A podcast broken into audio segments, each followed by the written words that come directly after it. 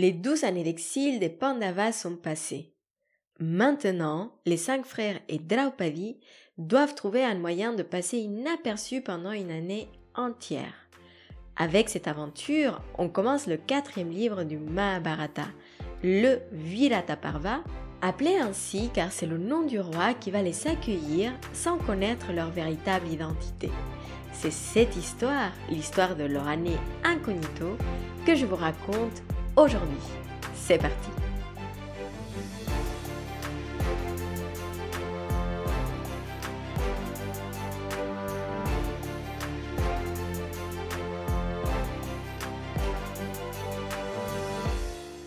Pour traverser cette dernière épreuve, les Pandavas devaient établir un plan.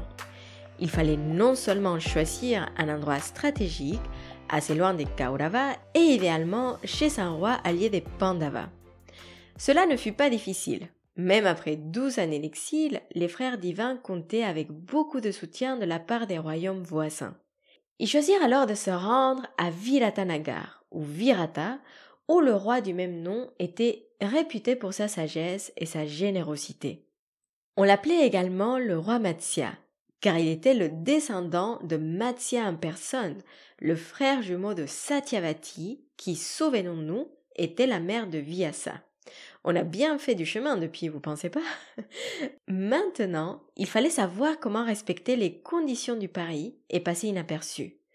Pour cela, les Pandavas et Draupadi décidèrent de se déguiser en servants. Cela leur permettrait d'éviter un maximum de discussions qui pourraient révéler leur véritable identité.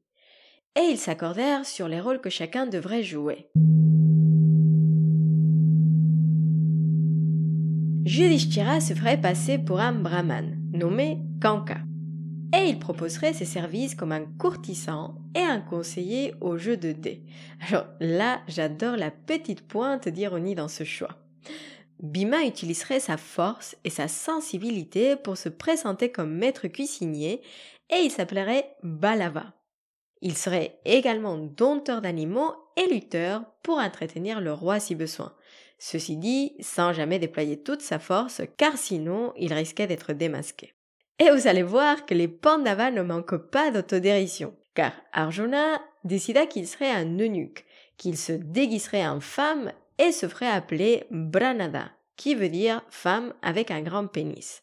Bref, son rôle serait d'enseigner l'art de la danse et de la musique aux femmes du palais. Alors, si vous êtes étonné du choix, rassurez-vous, vous, n'êtes pas seul. Pour l'expliquer, j'ai trouvé plusieurs versions, dont les deux suivantes.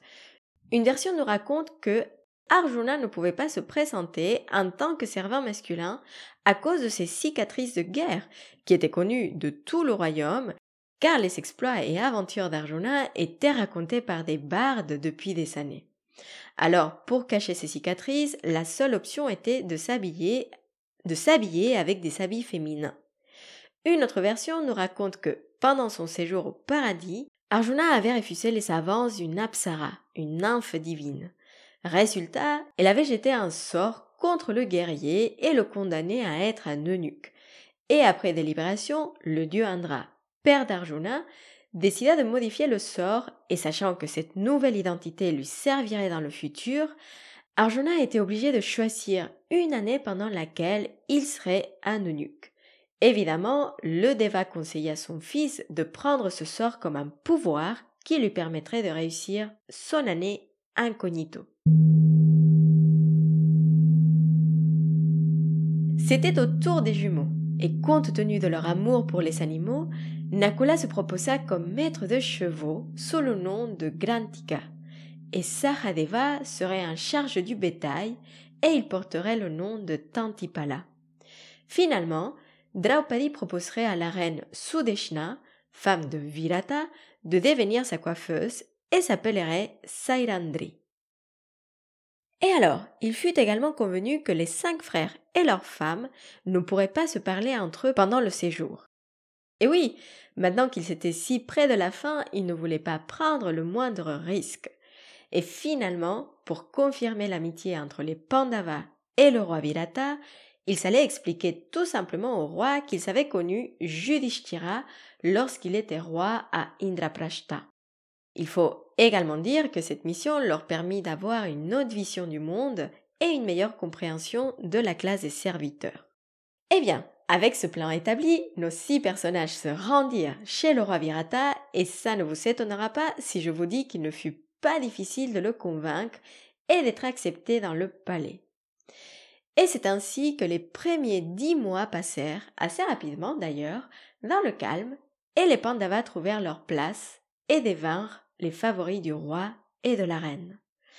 Mais voilà, c'est trop beau pour être vrai, et oui, parce que, un jour, le général Kichaka arriva au palais, et à peine il l'avait vu qu'il ressentit du désir pour Draupadi. Alors, on l'a vu, Draupadi est une femme forte, ou en tout cas c'est comme ça que j'aime la voir. Il prit les choses en main et conseilla au général de s'éloigner d'elle en lui expliquant qu'elle était une femme mariée et qu'il serait mieux pour lui de cesser ses avances. Mais Kichaka insista et ses demandes devenaient de plus en plus difficiles à repousser. Hélas, Draupadi ne pouvait pas faire appel au Pandava. Mais un jour où elle n'en pouvait plus, elle se confia à Bhima. Et bien sûr, Bhima ne put pas contenir sa rage et lui promit de l'aider. Alors, ils déterminèrent un plan ensemble pour se débarrasser de Kichaka. En lui faisant croire qu'elle acceptait finalement sa proposition, Draupadi donna rendez-vous à Kichaka le soir même dans une cabane près du palais. Le général s'y rendit avec joie, mais au moment de traverser la porte, il trouva Bhima qui l'écrasa tout entier avec une seule main. La découverte du corps de Kichaka provoqua un grand tumulte dans le palais, et la femme du roi Virata, qui soupçonnait déjà Draupadi de mentir sur ses origines, demanda à ses frères de la tuer en la jetant dans le bûcher funéraire de Kichaka. Mais, mais, au moment où les hommes voulurent attaquer la princesse, Bhima apparut et les tua facilement sans que personne ne le voie. Pour enlever toute suspicion, Draupadi expliqua qu'elle était mariée au Gandharva et que ces derniers pouvaient apparaître à tout moment pour la protéger. Le roi Virata et sa femme l'écoutèrent avec patience et comme le roi ne voulait pas de conflit avec les Gandharvas, qui étaient d'ailleurs bien connus pour leur pouvoir et leur force, eh bien, il s'excusa auprès de Draupadi et lui demanda de rester dans le palais en tant qu'invité.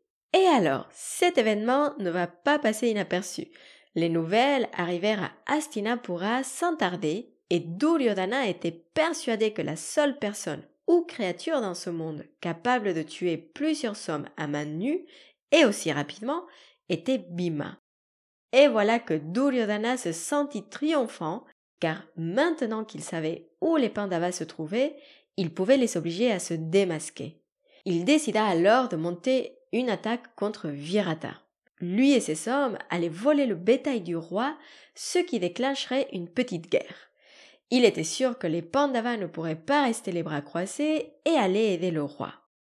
Et effectivement, les Pandavas, toujours déguisés, ceci dit, proposèrent leur service.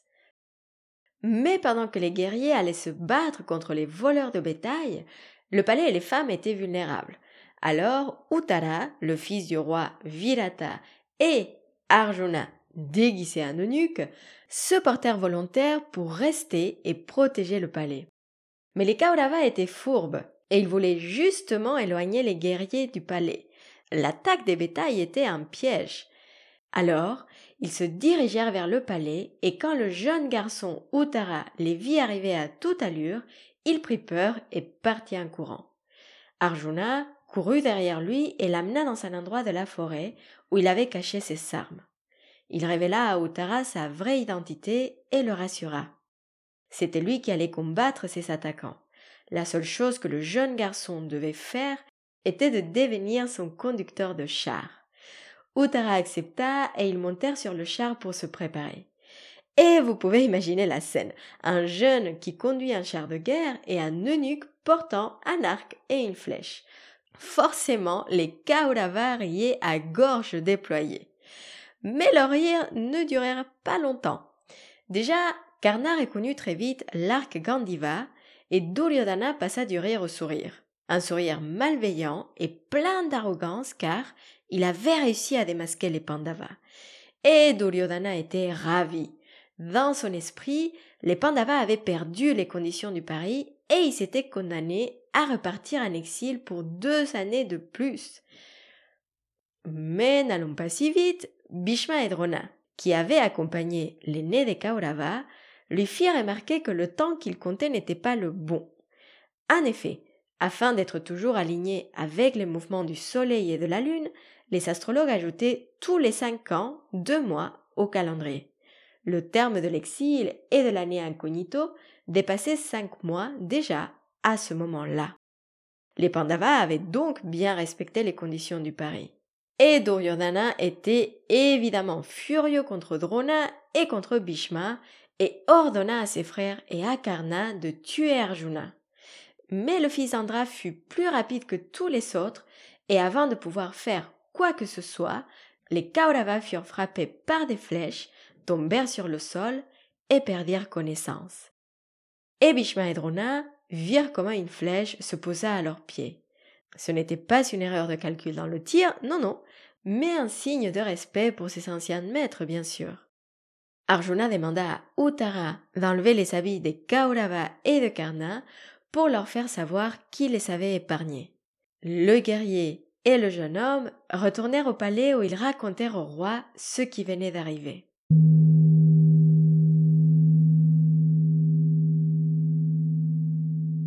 Et c'est là que les Pandavas et Draupadi révélèrent leur identité. Et Virata était bien sûr honoré de les avoir accueillis dans son palais. Alors, il proposa à Arjuna la main de sa fille en mariage. Mais le guerrier la connaissait très bien puisque il avait été son maître de chant et de danse, et maintenant il aimait plus comme une fille. Alors, Arjuna proposa au roi de la marier avec son fils Abhimanyu, et le roi accepta. Et c'est avec un heureux mariage que le livre de Virata se termine et que nous faisons une pause pour aujourd'hui. Pour l'instant, laissons les Pandavas profiter de cette joyeuse occasion car leur identité est maintenant connue et vous imaginez bien que la guerre avec les Kauravas est inévitable. On se retrouve donc dans le prochain épisode pour la suite et avant de vous quitter, je voulais revenir sur cette dernière mission des Pandavas. Parce qu'on pourrait penser que leur douze années d'exil étaient plus riches en apprentissage que leur année incognito. Mais pour moi, cette dernière expérience où ils ont pu se mettre à la place des personnes qui appartenaient à une autre catégorie sociale nous montre que parfois, il ne faut pas aller loin pour changer de perspective. Comme cette citation de Marcel Proust nous explique, le véritable voyage de découverte ne consiste pas à chercher des nouveaux paysages, mais à voir des nouveaux cieux. Je vous laisse pour aujourd'hui et je vous remercie du fond du cœur pour vos notes commentaires. Aujourd'hui, j'ai envie de vous partager le commentaire suivant de Wen qui nous dit une histoire magnifiquement racontée par Laura, pleine de personnalité, de leçons de vie et d'aventures rocambolesques, à écouter avec plaisir avant de se coucher dans la voiture ou en marchant. Oh, merci infiniment, ça me touche beaucoup. Je continuerai à lire vos petits mots dans les prochains épisodes. D'ici là, je vous souhaite une excellente journée ou une belle soirée et vous dis à très bientôt. Prenez soin de vous.